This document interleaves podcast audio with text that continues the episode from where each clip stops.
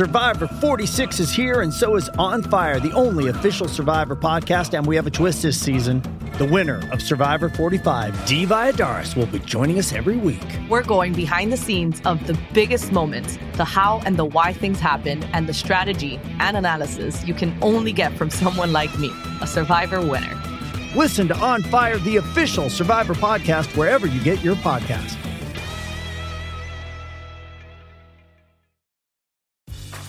Grey's Anatomy, the most iconic binge worthy drama, is back, along with answers to the biggest cliffhangers. Will Teddy survive? Will Joe and Link finally find happiness together? Meredith returns along with fan faves like Arizona. You can now stream every episode of Grey's ever on Hulu and new episodes next day. Watch new episodes of Grey's Anatomy Thursdays at 9, 8 central on ABC and stream on Hulu. WBUR Podcasts, Boston.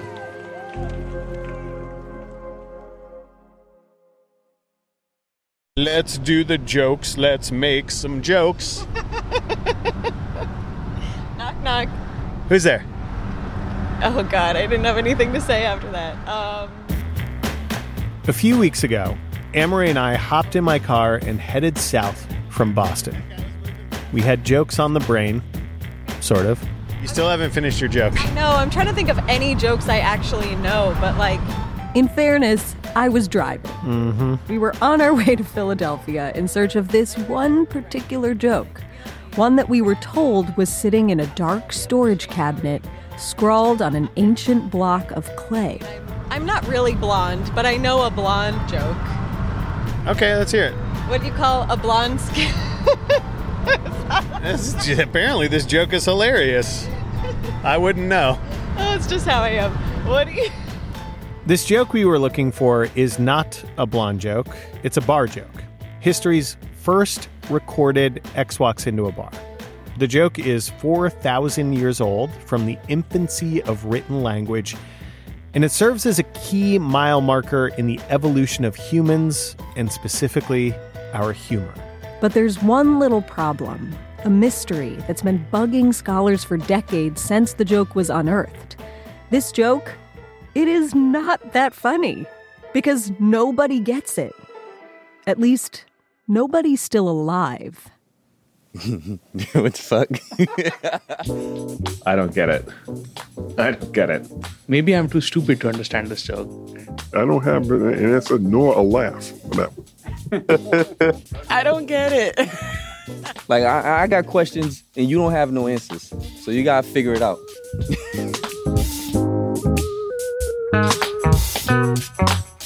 I'm Ben Brock Johnson. I'm Amory Sivertson. Just thinking about jokes. We're coming to you from WBUR, Boston's NPR station. Today's episode, the first of two parts in which we deconstruct the origins of humor. Oh man, the origins of humor. It's already funny to me. And we explain an unexplainable joke from the forgotten pages of the past. Turns out, apparently, you don't have to explain the joke for Amory to find it hilarious.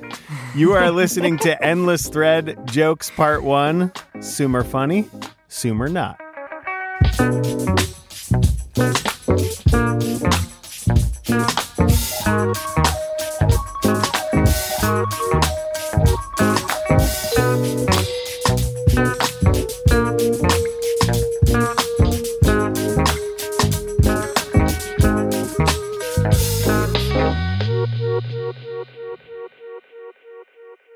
Our ancient bar joke journey started long before our road trip to Philly, which we'll get back to, of course. For us and a lot of other people, it started where else? I actually found it on Reddit on Ask Historians. You're a Redditor? Yes. Um, can you tell me about your Reddit habits? Um, so it's- it's usually more like academic Reddit, I think, than sort of generic Reddit. Sorina Net works at Uppsala University in Sweden, where she studies ancient Mesopotamia, including a region called Sumer and its language, Sumerian. She spends a lot of time translating Sumerian, looking for clues about early human development. Most of what she translates, though, is not exactly riveting. Of course, there's literature and the Epic of Gilgamesh and kings telling us about their deeds, but the vast, vast majority of texts that we do deal with are, yeah, essentially receipts, labor assignments, pay slips. Um, Ugh. Yeah. Serena was one of several thousands of people who happened upon this joke in March on Reddit and initially on Twitter. That's where the account Depths of Wiki posted a screenshot from an unlinked, unnamed Wikipedia page. It reads like this quote, One of the earliest examples of bar jokes is Sumerian, and it features a dog. So, can you read it for us? In, in Sumerian? Yeah, let's start there. Okay, I'll I'll do my best. We don't really know how Sumerian was pronounced, so I'll I'll do my best approximation. Would love that. So in Sumerian it reads Urgi re estamshe inkuma ning name iginumundu nen gal takaineshe. But um Trust me, if there were any ancient Sumerians listening to this podcast, they would be rolling on the floor right now. no doubt. But to help out you English speaking listeners, though, we asked Serena to translate. And boy, is it a doozy. In English, that means something like um, a dog entered into a tavern and um, said, probably, I cannot see anything. I shall open this or this one. That's it. That's the joke. A dog walks into a bar or tavern or something else, but more on that later. And the dog says, I can't see a thing. I'll open this one. If you notice some hesitation in Serena's voice, that's because scholars have different translations for this joke. Sumerian is the earliest written language on record, with the first examples dating to about 3000 BCE. And it's a dead language. Sumerian is also an isolate, meaning it isn't related to any other known language, making translation an imprecise art. Still, the joke more or less translates as Serena said. Get it? Neither did we, nor did any of the dozen plus colleagues and friends we asked over the last couple months. Can you say that again? A dog walks into a bar and says, I'll open this one. So there is no bar and the dog is the bartender? What can a dog open? They don't have thumbs. I'm saying, what type of bar is this? What can't the dog see? That's actually a very astute question. And what's the answer? We're not sure. I'm imagining a dog with a can of Budweiser and like using his little paws to open it, and that's mildly amusing. That's it. Maybe they had like, you know, the forethought to know that this cryptic joke last through the ages and have people on this wild goose chase and they're off in, you know, another realm laughing like the joke is on us, maybe.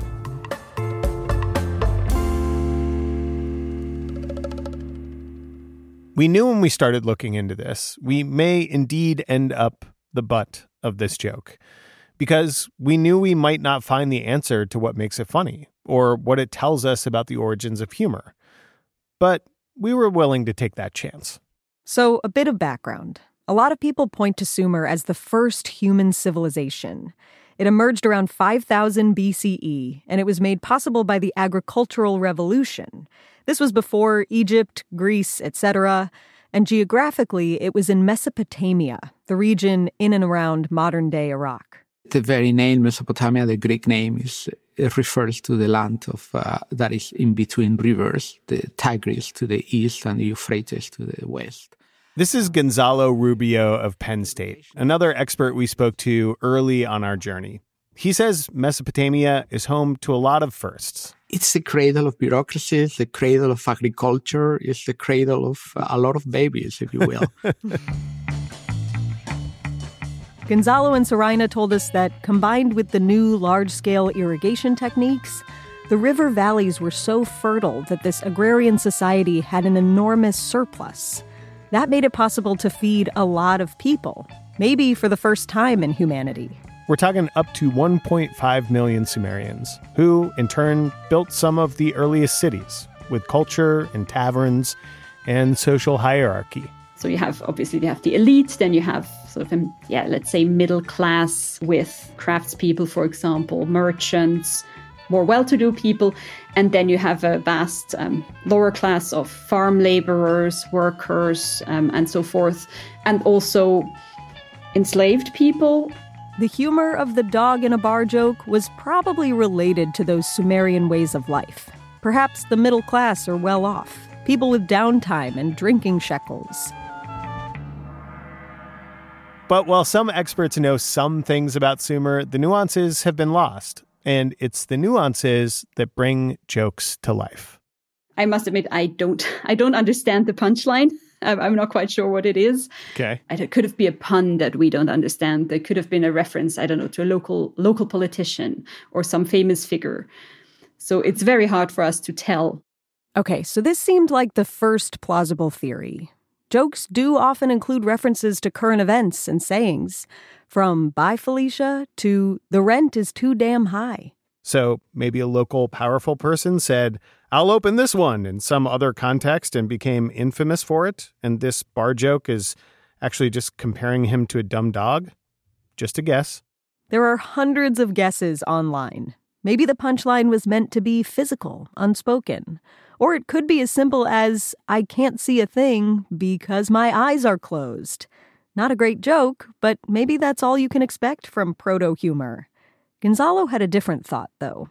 Admittedly, one that felt like it would shut down our investigation before it even began. When people say this is a joke, first of all, we don't even know what it is. I mean, it is structured like a joke. There's a setup, dog goes into a bar, can't see anything, and a punchline. I'll open this one. But maybe that's revisionist history. Serena didn't even refer to this as a joke when we first started talking. This proverb is in no way special. It's part of a larger, larger collection of many, many, many proverbs. The bar joke, or proverb, is number 5.77 in a collection of hundreds of other proverbs about dogs, donkeys, husbands. Some read like sayings, others like weird short stories. But jokes? Depends on how you see things. Like this other proverb Gonzalo told us. It's something like, uh, behold, watch out, something that never occurred since time immemorial. Uh-huh. The young woman did not fart in her husband's lap.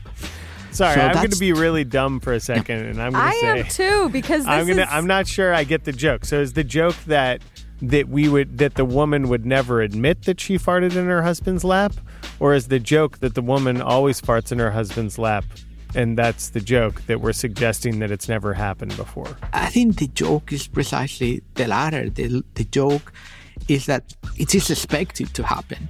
So to set up the joke by saying, watch out, this is something that has never happened, not once. And then the sentence is, well, the young woman did not fart in her husband's lap. This fart joke, which Gonzalo insists is a joke, this one gave us a little bit of hope because it's structured like the bar proverb, right? Set up, punchline. So we thought maybe we're not rewriting history. This formula has been around. And Soraina told us there are more proverbs meant to be funny. The structure is not always the same, but there is one recurring feature that makes the proverbs stand out as jokes. There is quite a lot of innuendo, things like sexuality or I don't know, excrement, for example. Yeah. One of my favorite ones is a, a bull with diarrhea leaves a long trail. This is going to be my new uh, after my email signature quote. A bowl with diarrhea leaves a long trail. Yeah. I was just That's a good way to scare some people away from your inbox. That's how I'm gonna Get sign your- all get my your email emails. count down.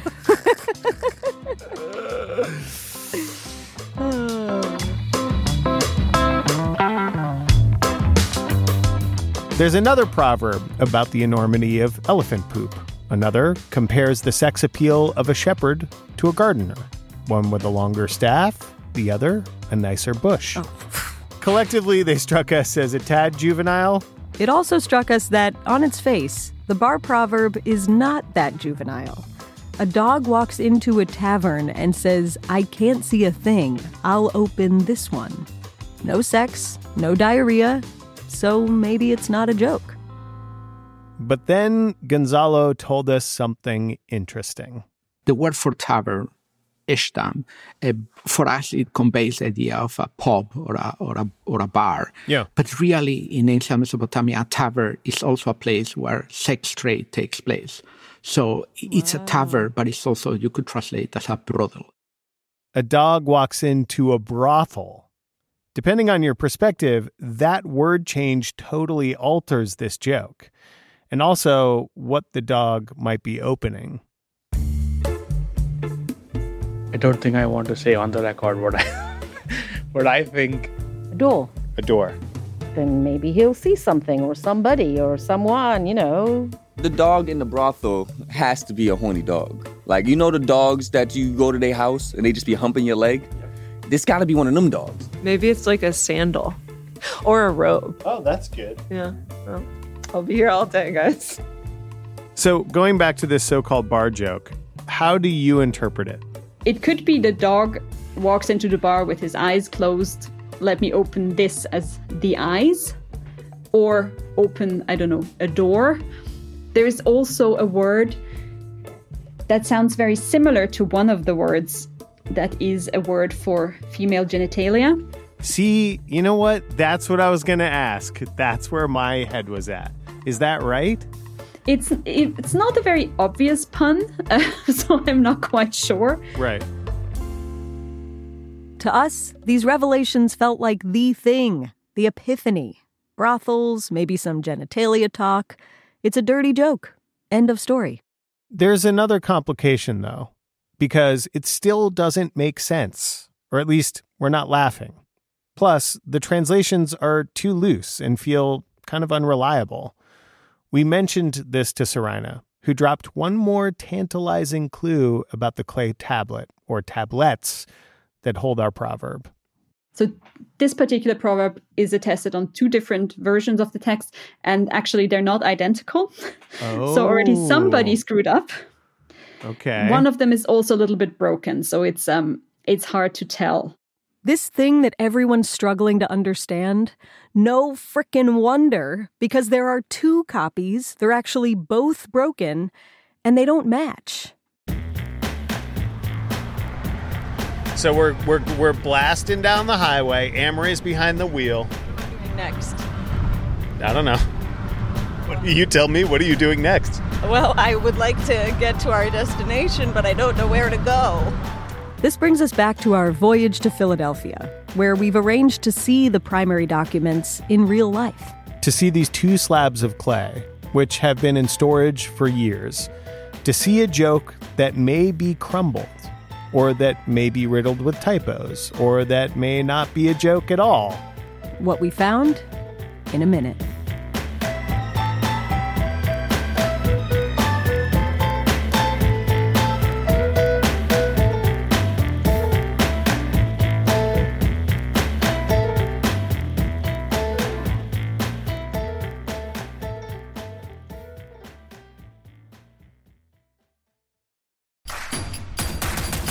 Introducing Royal Caribbean's newest ship, Icon of the Seas, the ultimate family vacation.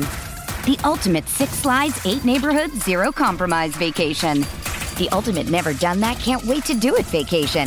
The ultimate chillin' by a different pool every day of the week vacation. This is the icon of vacations. Icon of the Seas, arriving in 2024. Book today. Come seek the Royal Caribbean. Ships Registry Bahamas. Does Monday at the office feel like a storm? Not with Microsoft Copilot. That feeling when Copilot gets everyone up to speed instantly? It's sunny again. When Copilot simplifies complex data so your teams can act, that sun's shining on a beach. And when Copilot uncovers hidden insights, you're on that beach with your people and you find buried treasure. That's Microsoft Copilot. Learn more at Microsoft.com/slash AI for all. Did you kill Marlene Johnson? I think you're one of the first people to have actually asked. From WBUR and ZSP Media, this is Beyond All Repair. a new podcast about an unsolved murder that will leave you questioning everything. Somebody should be in jail for murdering my sister. A woman who's never been believed. As long as they think I have done this, then they're not looking for who actually did this. And that's what makes it a cold case. No, it's a botched case. And a search for the truth, once and for all. Wow, it just gets more interesting. Beyond all repair. Listen and follow wherever you get your podcasts. Be careful. You're digging in a place that's been very peaceful for a while. Do it anyway. Dig.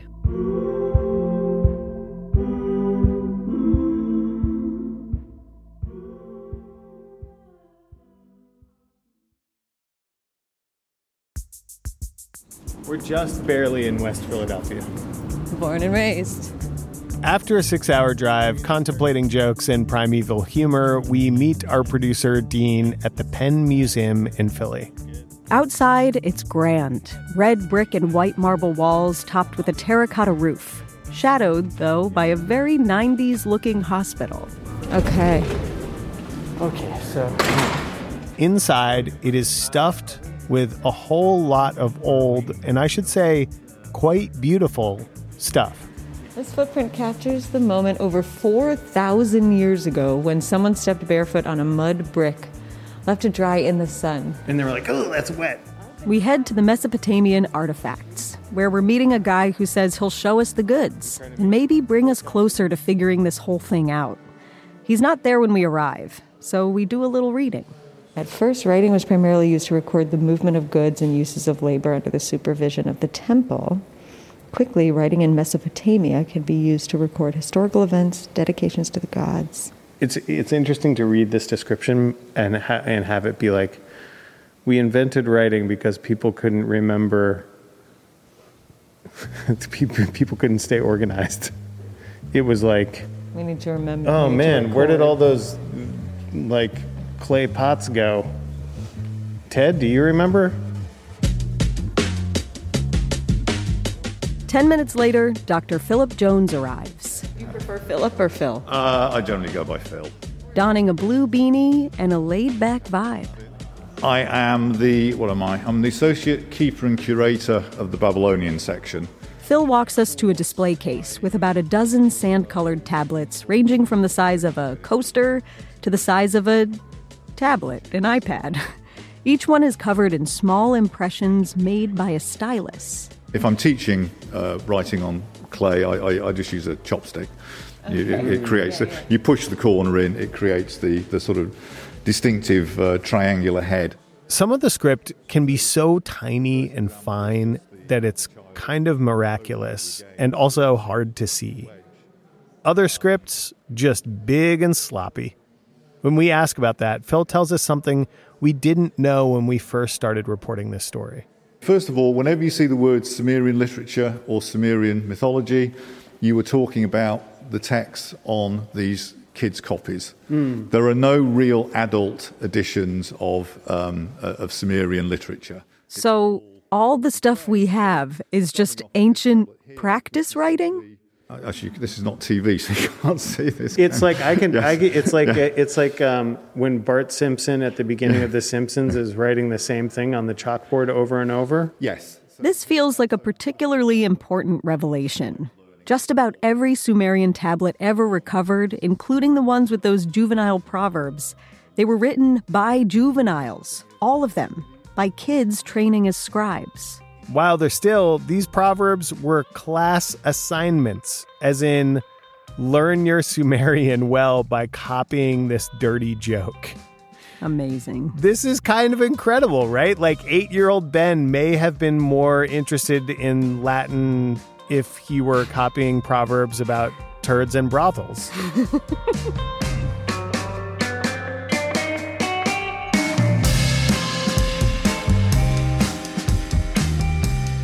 As enlightening as these display tablets are, though, we came looking for our proverb, and it's time to dig it out. This is the tablet room. Ah. Oh, wow. Floor, floor to ceiling, practically a very skinny t- file cabinet. pulled out a drawer that was full of tablets. What? So this is the, This is where they live. Um, This tablet room is closed to the public. It's obvious why. The entire thing is like this epic library organized by what Phil calls a higgledy piggledy Dewey Decimal like system. I pull on more random drawers, making the communications person who's with us very nervous. You might make it even more higgledy piggledy, Ben. yeah, she's worried about more higgledy piggledy. Does every single skinny drawer of this file cabinet contain tablets? Yes. Every Yes. single one? Yes. Why don't you find out? No, no. Each one of these things is, you know, a couple inches deep and several feet wide. And the tablets inside, they smell like history, dating back to 2900 BC. Many are damaged by time, pieces of fictions that needed to be reassembled. Phil lets us poke around a little bit, pretending we're Indiana Jones, and then he corrals us to a long table.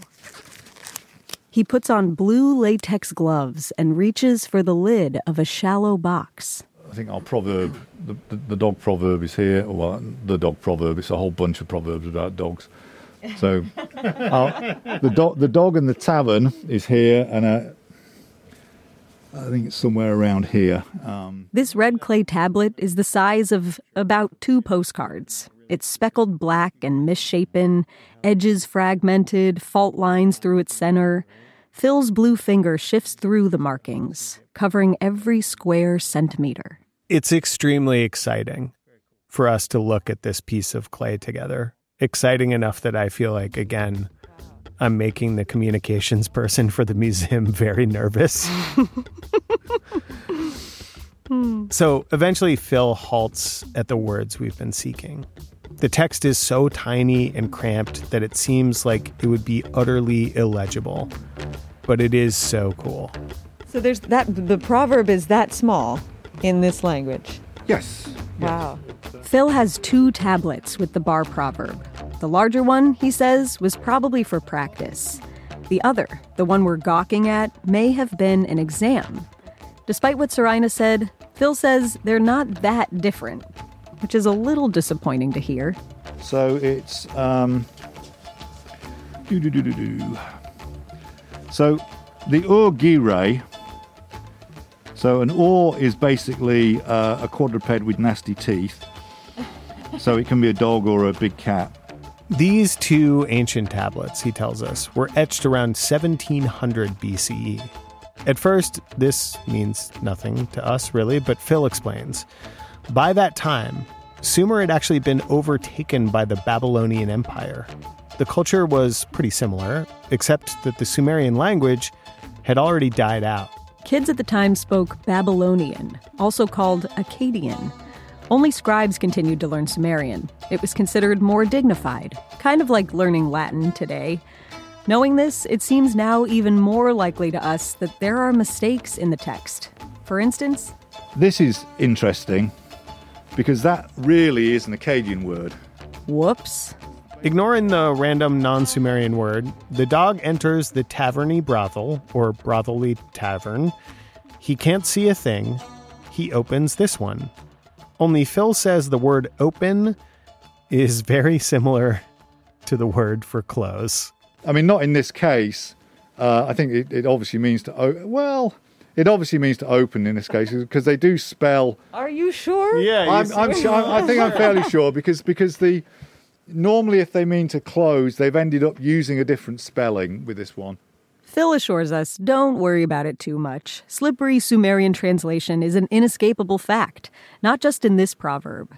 You kind of just jigsaw around until the true meaning comes together.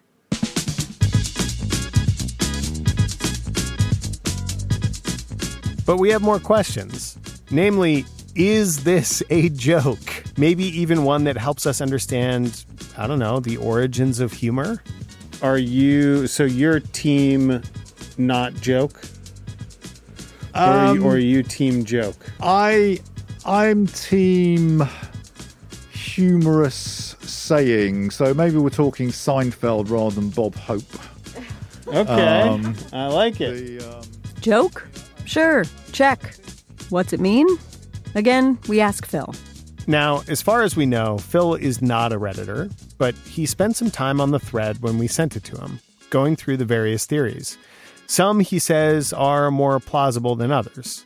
But he adds that everyone's missing some very important context about the dog. The dog is a specific character type. It's a guard dog whose job is to keep the wolves from the sheep. Um, and in the Proverbs, you know, it, it's operating on the basis that it's a personality type that is fairly brutal and, and, and not really to be messed with. Interesting. That puts like a whole nother layer on this thing. Because like I feel like I wasn't making any assumptions about the dog other than its general dogginess. Uh, I was trying to think of cartoon examples. He's more like the, the dog in the Tom and Jerry cartoons and not Scooby Doo. I was gonna, yeah, Um, I was gonna say. I think I've been picturing more of a Scooby Doo than. Yeah, no, no. I think So, a guard dog, gritty, tough, with a job to do. What's the dog open? A lot of the people online assume that this one, the dog opens, is a door into a room where people are mm, physically preoccupied. Phil, though, thinks that doesn't mesh with the way other proverbs use the word this. Finally, we get what we think is a solid explanation. I think usually in Proverbs, when they say this, it refers to something you've already heard in the proverb, not to something new. So I think the idea that he's opening rooms and revealing, you know, couples in flagrante doesn't quite go with how I would see the, the word this functioning. Uh, so I did wonder whether this is more the idea that letting the God in negates his uh, his use because basically he wants to see out. He's going to open the door, and so everybody else outside the tavern can now see in. I mean, I think that's a legitimate way of looking at it. Phil covers up the old clay. We wistfully shuffle out. And at this moment, we buy his theory. A brothel's guard dog is sitting outside the door under the bright Sumerian sun. He's scaring away unwelcome peeping toms, but then he leaves his post. He goes inside, and his eyes aren't used to the dark, so he can't see anything. He opens the front door again, propping it to let in a little light. Now, outside, all those Toms are looking in, seeing their politicians and neighbors in flagrante, as Phil said. The guard dog messed up. Get it? We think so? Are we laughing? Mm, this is a lot of explanation for a joke.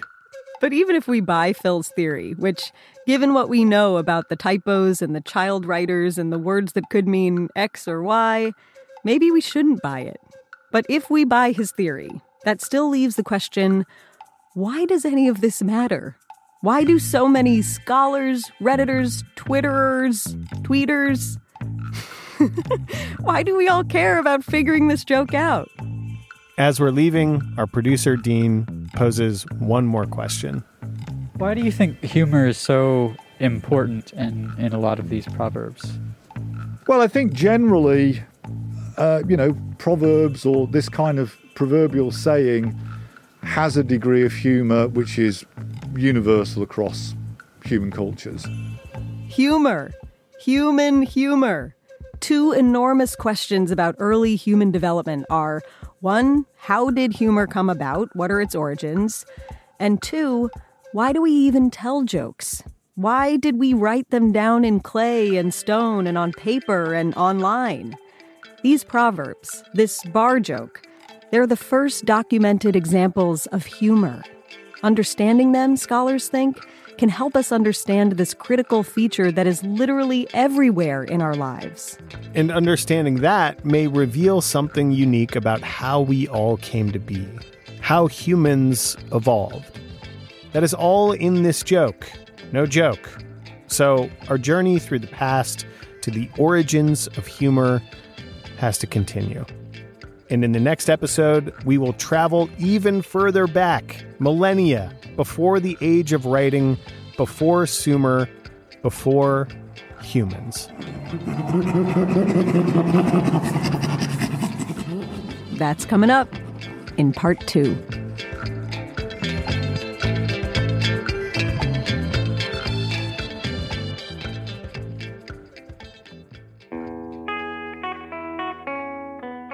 Endless Thread is a production of WBUR in Boston. Want early tickets to events, swag, bonus content, my blonde jokes that I can't seem to get out even though they're not that funny, guys? Pics of Ben's drinking shekel collection? Oh yeah, he's got that for sure. Join our email list. You'll find it at wbur.org slash endless thread. This episode was written and produced by Dean Russell, and it's hosted by us, Amory Sivertson and Ben Brock Johnson. Mix and sound design by Emily Jankowski. Our web producer is Kristen Torres. The rest of our team is Nora Sachs, Quincy Walters, Grace Tatter, and Megan Cattell. Also, major thanks to all of our friends and colleagues who gave us their best guesses at this old joke. Kelvin Brooks, Sarab Dattar, Victor Hernandez, Dan Mozzie, Franny Monahan, Marquise Neal, Tinku Ray, Nora Sachs, Quiana Scott Ferguson, and Quincy Walters. Endless Thread is a show about the blurred lines between digital communities and a spouse's fart held in from time. oh, Dean, this is a good one. A spouse's fart held in from time immemorial. If you've got an untold history, an unsolved mystery, a fart that you've been holding in, or just a wild story from the internet that you want us to tell, hit us up. Email endlessthread at wbur.org. See you next episode for more jokes. Stick around for the jokes.